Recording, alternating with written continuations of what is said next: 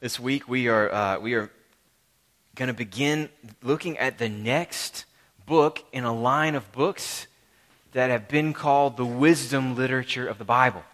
We've already looked at a book called Proverbs, probably the most familiar of the wisdom books to most of you. We've looked, we just finished looking at Job, which is easily the longest book of, of wisdom in the scriptures.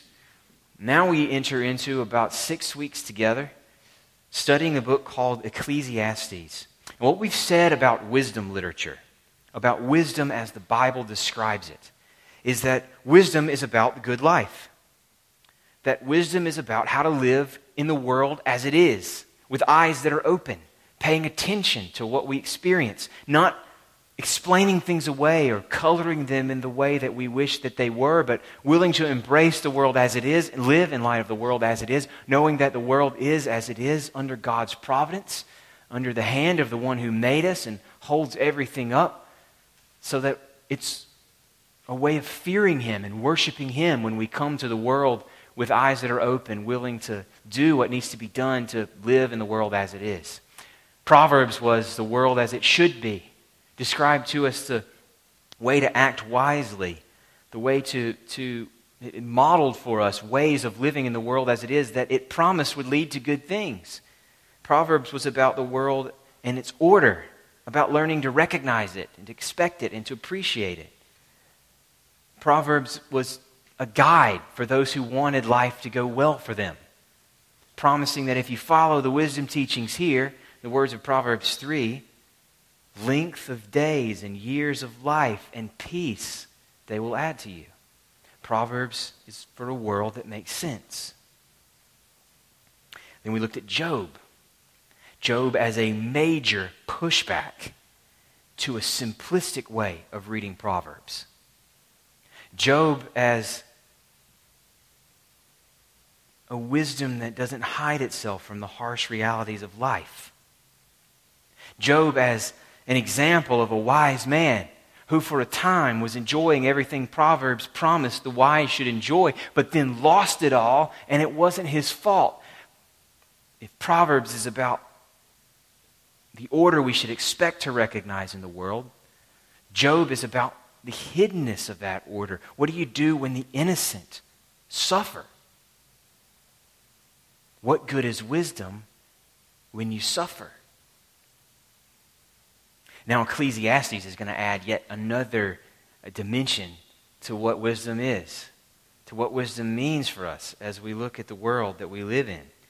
If Job showed us one who was wise, had it all, and lost everything, Ecclesiastes takes us in the, to, into the, the perspective of one who was wise, who had it all, and who found that it still wasn't enough.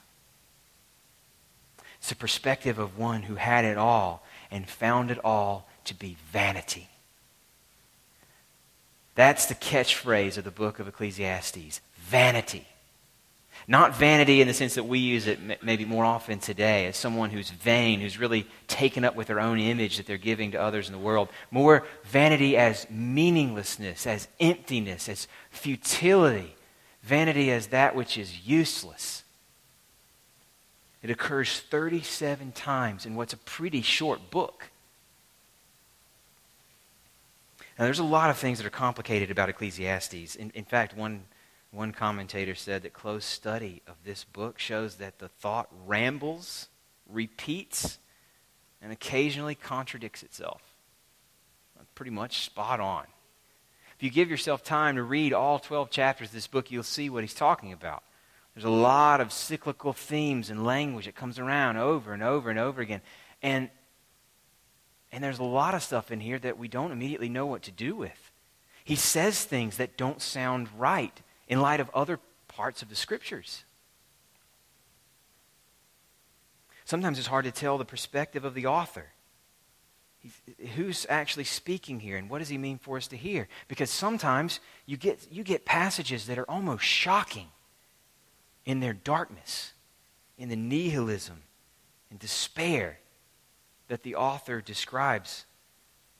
And yet, then, then other passages, sometimes popping in with, with almost no warning, are very orthodox. They, they call us to fear God and just to enjoy what He's given, to, to see the good things about the world and to, to claim them as long as our life lasts.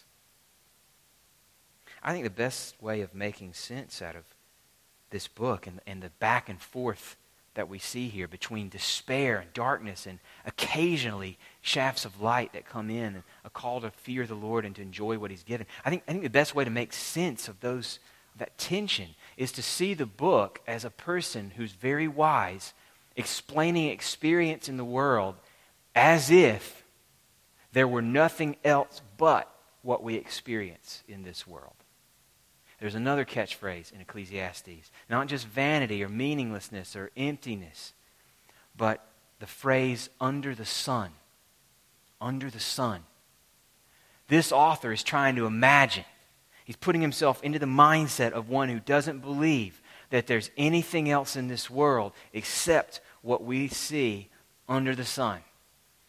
Life, in other words, as if there were no God as if there were no eternal being holding it all together, giving it all its identity, its purpose, and its meaning. He imagines what it is to live as if there's no God. He describes that picture in all of its ugliness. And then he injects hope into that.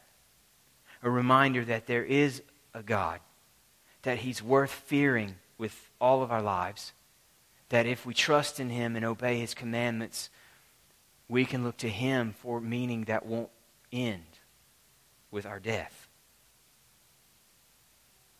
It's not always easy to understand this book. It's not always easy to, easy to follow the flow. It's not always easy, easy to know what to do with what the book says.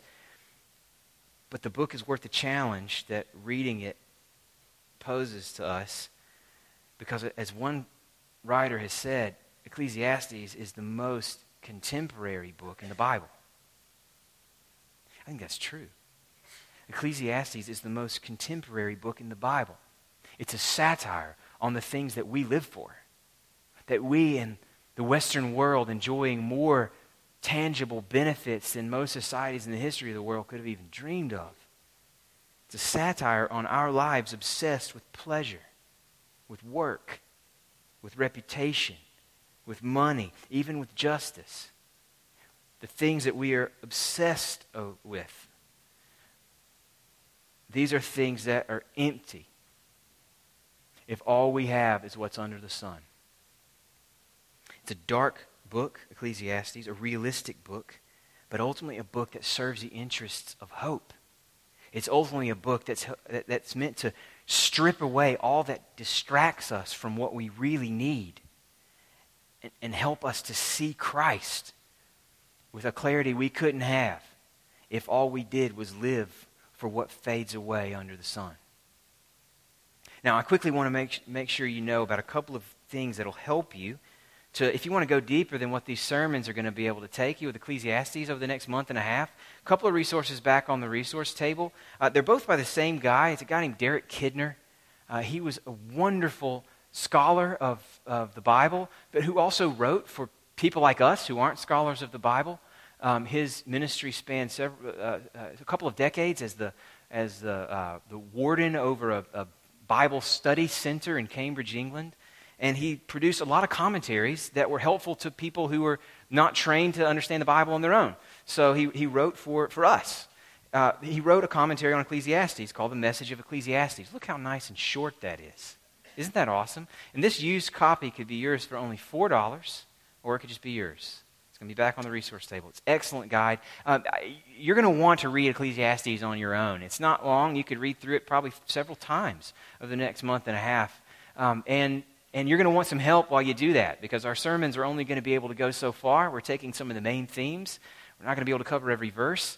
Um, there's a lot of verses that don't make sense immediately when you read them, and Kidner's a great help. And if you don't want to read an entire book on Ecclesiastes, I want to remind you about a book we've, we've pumped uh, every new book that we've covered in this series. This is a book called The Wisdom of Proverbs, Job, and Ecclesiastes by the same guy. And this one just has individual chapters on each of the books. So you can, you can, in 20 pages, read about Ecclesiastes and get a good overview of what it's about and some guide for, for going deeper if you want to from this book. Both of these will be back on the resource table a little bit later. Now, here's what I want to do today. I want to give us a bird's eye view of Ecclesiastes. It's going to set us up for the next five weeks after today. I want to introduce Ecclesiastes. I want to introduce it around the question that it poses to us. If Job posed a question to the simplistic reading of Proverbs, what good is wisdom if you're still going to suffer? Then Ecclesiastes poses this question to each of us What good is wisdom? The wisdom of Proverbs, the wisdom that comes from carefully observing the world. What good is wisdom if you're still going to die? I want to focus on the three ways that Ecclesiastes helps us this morning.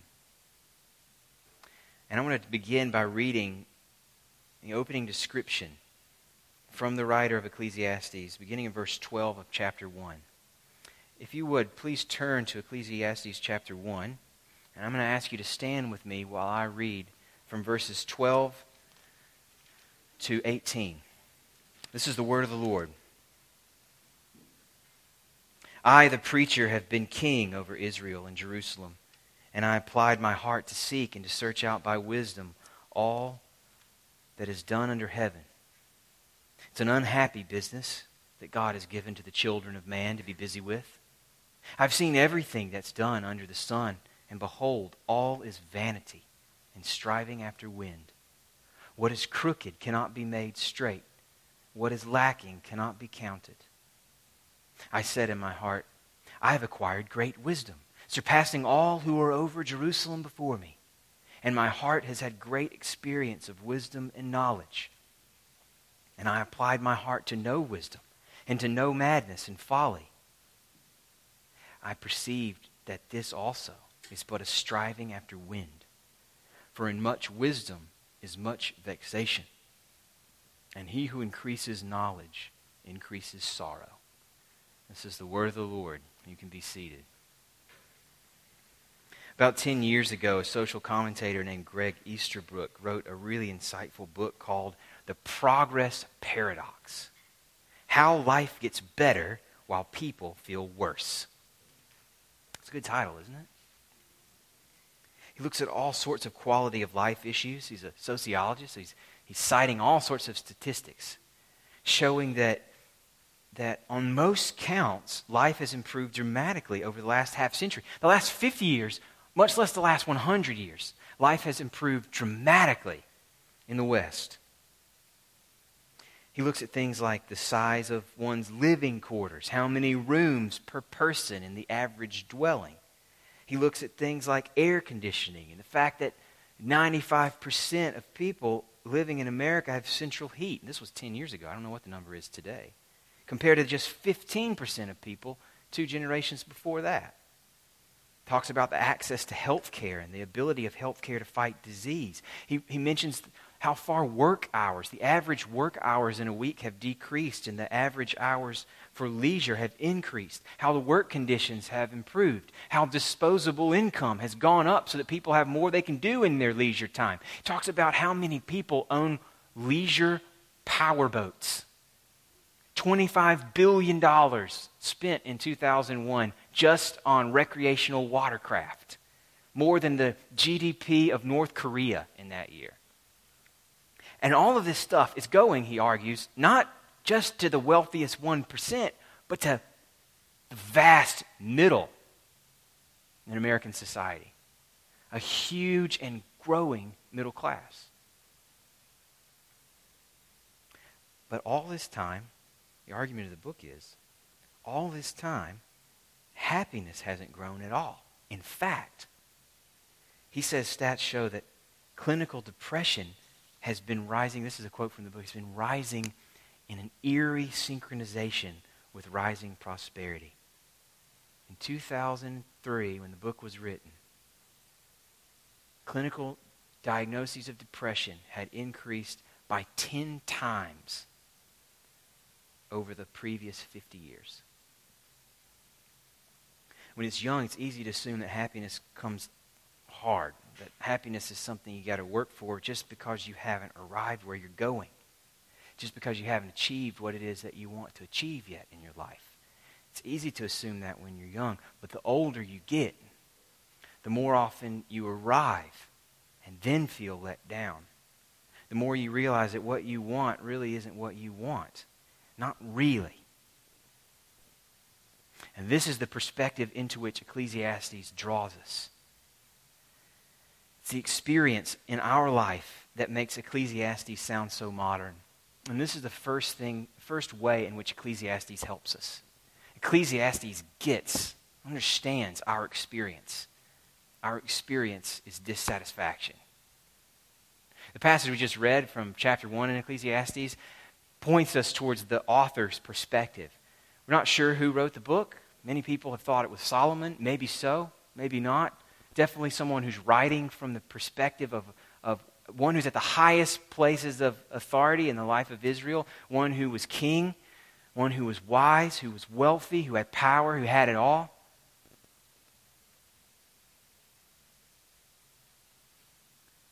He's a guy who had then what the vast majority of Americans have now everything he could want for a, a, a relatively peaceful, satisfied, well supplied life. And he was, above it all, a faithful seeker after wisdom, trying to live in light of what life is. And what he claims in the passage we just read is that he got there. He was wise. Wisdom provided him with the things you would expect wisdom to provide. And yet, wisdom only brought him more sorrow. If wisdom is seeing the world as it is, wisdom is a ticket to despair.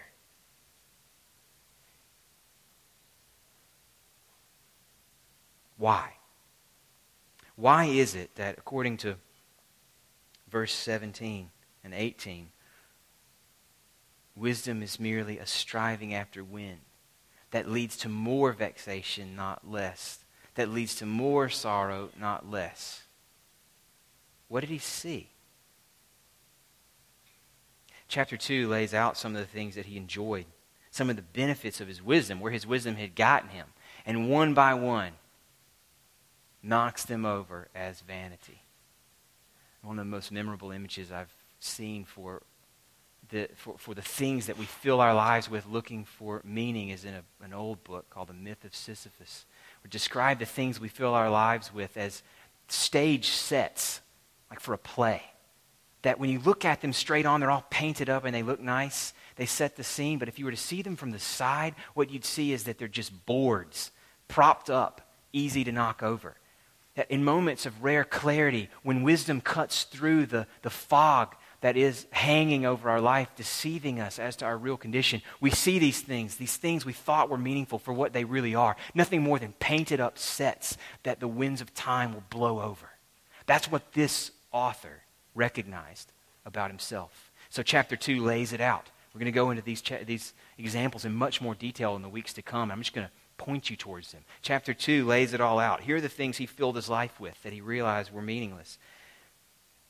He, he gave himself to pleasure, but realized what use is it? Verse 2. He turned to wine, verse 3. He turned to building great works, verse 4.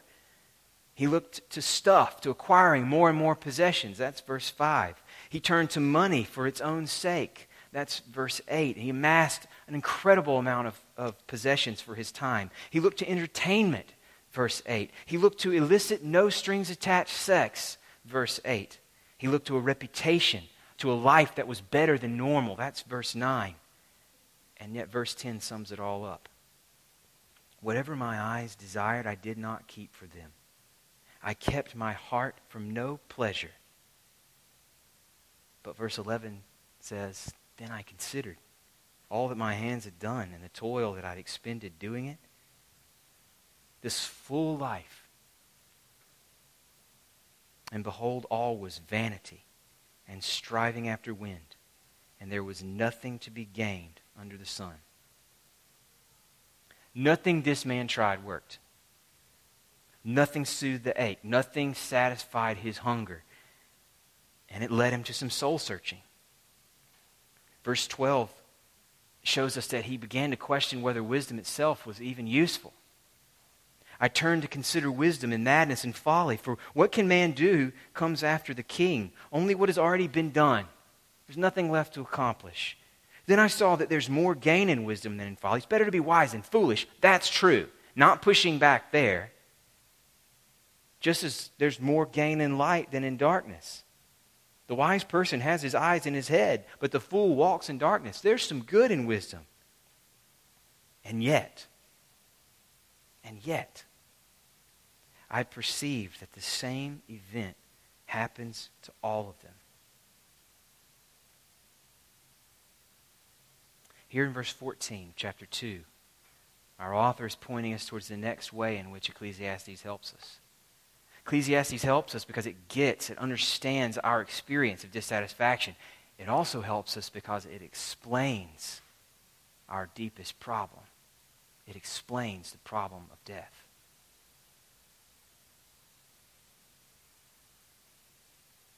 Verse 14 pointed to the author's underlying concern, the thing that ties together his angst about life in the world, the, the thief if you will, that steals away all joy in the things that he'd used to fill up his life. That thief is death, the death that levels all. Verse 15. Then I said in my heart, What happens to the fool will happen to me also. Why then have I been so very wise? And I said in my heart that this also is vanity. For of the wise as of the fool there is no enduring remembrance. Seeing that in the days to come all will have been long forgotten. How the wise dies just like the fool. So I hated life, because what is done under the sun was grievous to me, for all is vanity and a striving after wind.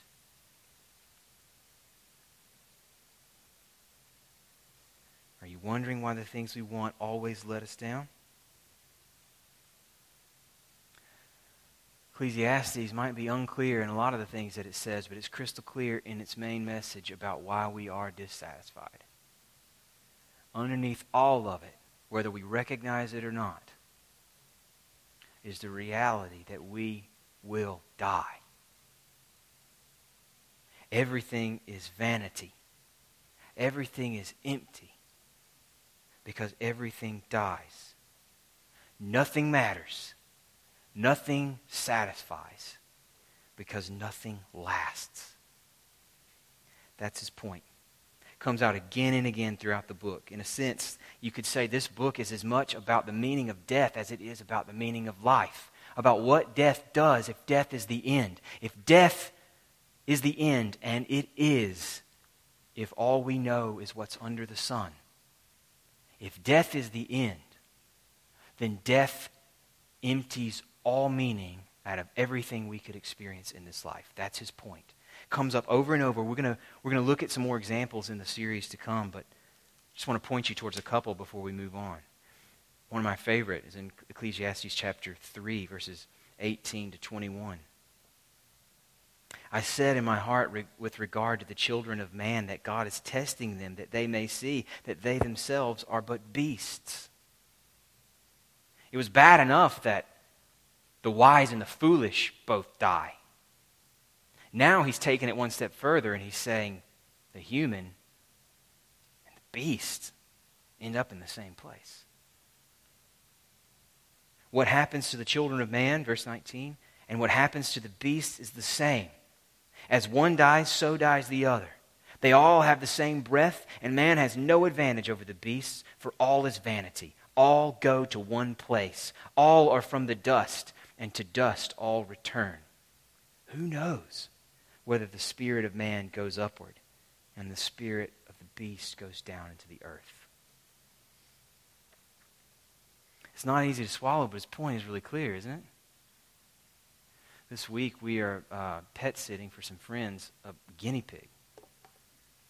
And let me tell you, that is a bleak existence under the sun. this poor animal is going to spend every one of its days locked in a small cage, defecating in the same place that he eats, sleeping in a plastic igloo shaped bowl occasionally taken out to be petted by a gigantic predator that terrifies him. And then this guinea pig will die.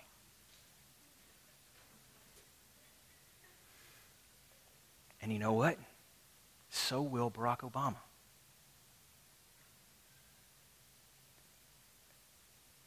A trailblazer in so many ways. A man of massive accomplishment, whether you like what he's accomplished or not. One day he will end up like that guinea pig. And if both lives end in the same place, if both will be equally forgotten, then who's to say one of these lives is any more important or more valuable than the other one?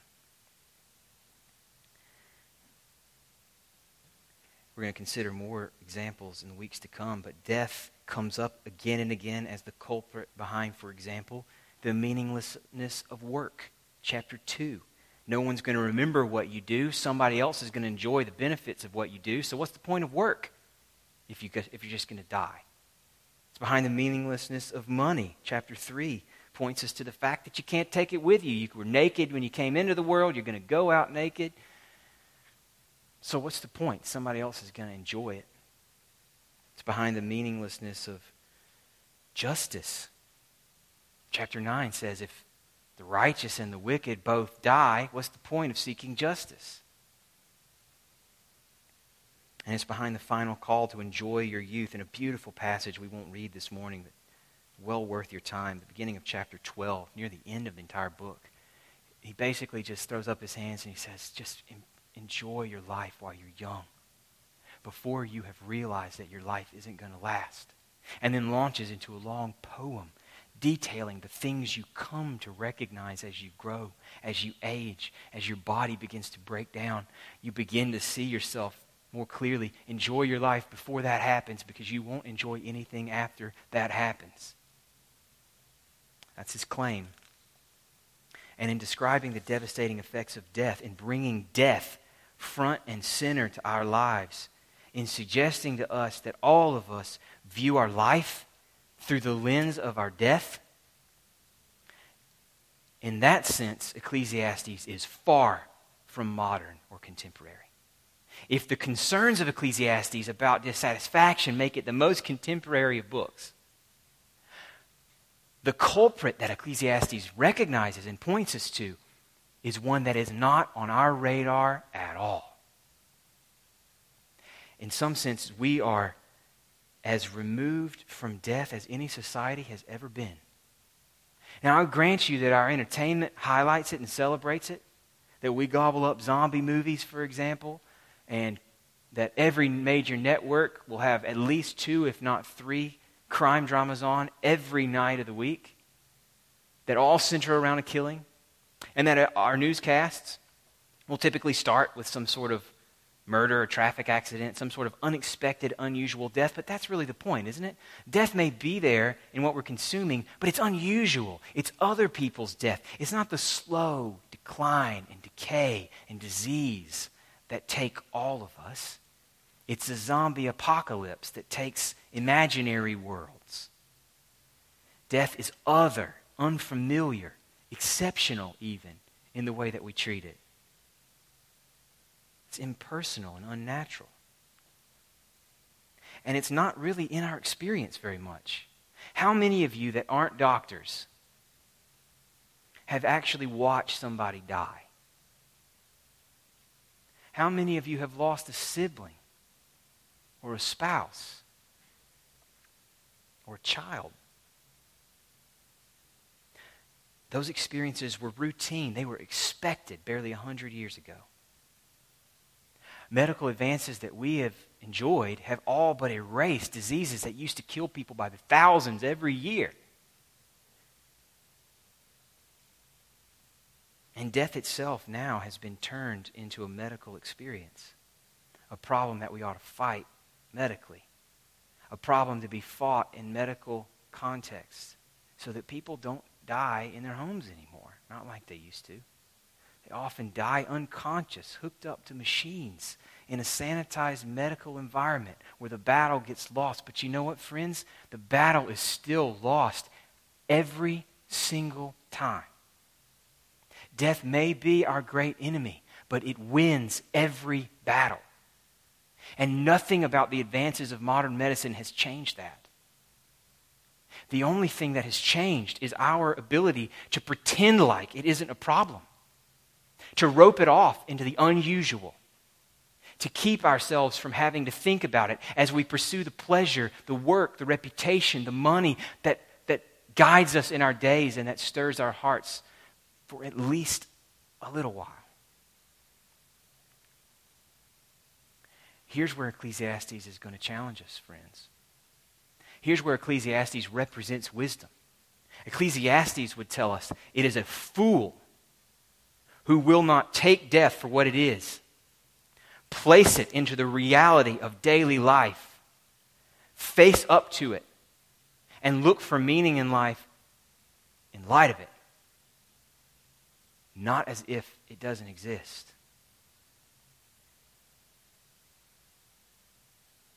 We tend to see our dissatisfactions and think it's because we hadn't gotten there yet. We're never happy today. We're always looking to be happy tomorrow. Ecclesiastes reminds us that tomorrow is no friend, that tomorrow we die.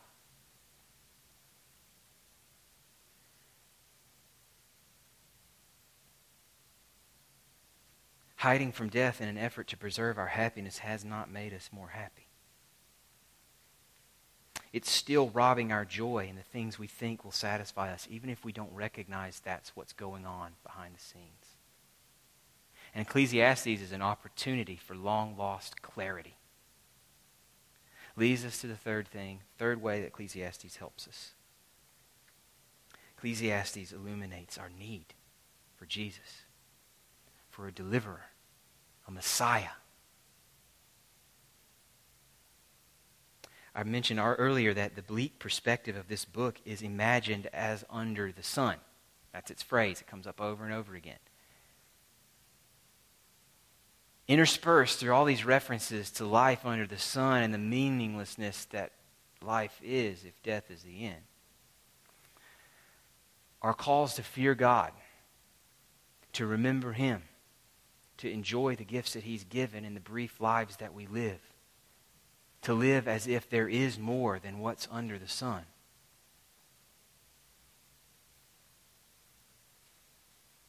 Ultimately, if there's nothing eternal, if there's nothing that lasts, if there's nothing that is undiminished by the effects of time, then nothing matters. That's the point of Ecclesiastes, except that the author doesn't believe that there's nothing eternal.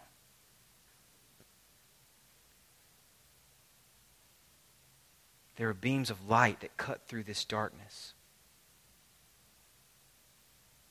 He wants us living not in light of what can be seen under the sun, but in view of the God who's forever, whose works endure. Or as verse 14 of chapter 3 puts it, he wants us to see that what God does endures forever. Maybe for you, as you've been listening to this picture of meaninglessness and its darkness and it's despair. Maybe it feels right to you at one level, but doesn't feel right at another level. I wonder if it feels deeply wrong. If there's something in you that is protesting the emptiness this writer is recognizing. Something in you that deeply desires something more, that knows there must be something more. The Bible says if you're feeling that way, it's because you were made by a God who is eternal, by a God who does what he does and sees it last, by the God who made you in his image, or as chapter 3, verse 11 says, the God who has put eternity into your heart. He's made you to long for something that lasts. And he's telling you that that something is available.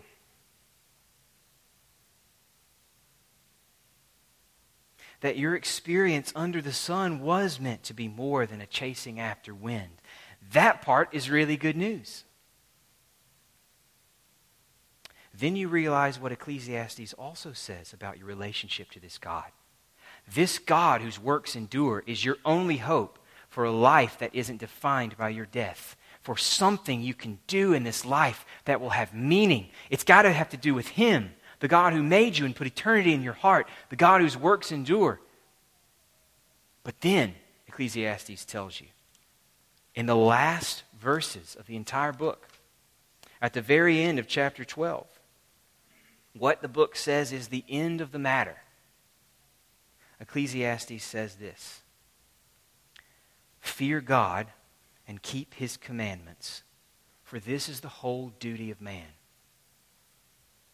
For God will bring every deed into judgment with every secret thing, whether good or evil. Period. End of book. Now, let me translate that for you. The only hope you have for a life that isn't defined by your death, for life that has any meaning at all, rests in the fact that you were made by a God who lasts forever, and this God sees what you do. This God knows you and will remember you. But this God also stands in judgment over you. And there is nothing you have ever done, no thought that has ever passed through your mind, no desire that your heart has ever felt that this God has not seen, that this God will not remember, that this God will not hold you accountable for.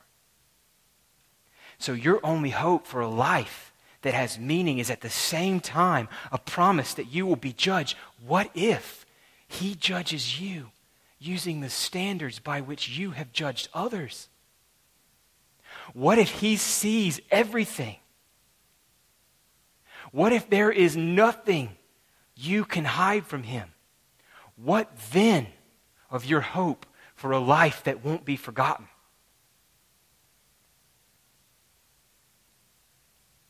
Maybe you can see now why one author has described this book as the most striking messianic prophecy in the Old Testament. This book explains to us why we need a Savior who would not just show us the way, but who would give his life as a sacrifice, absorbing the judgment that every person who trusts in him deserves.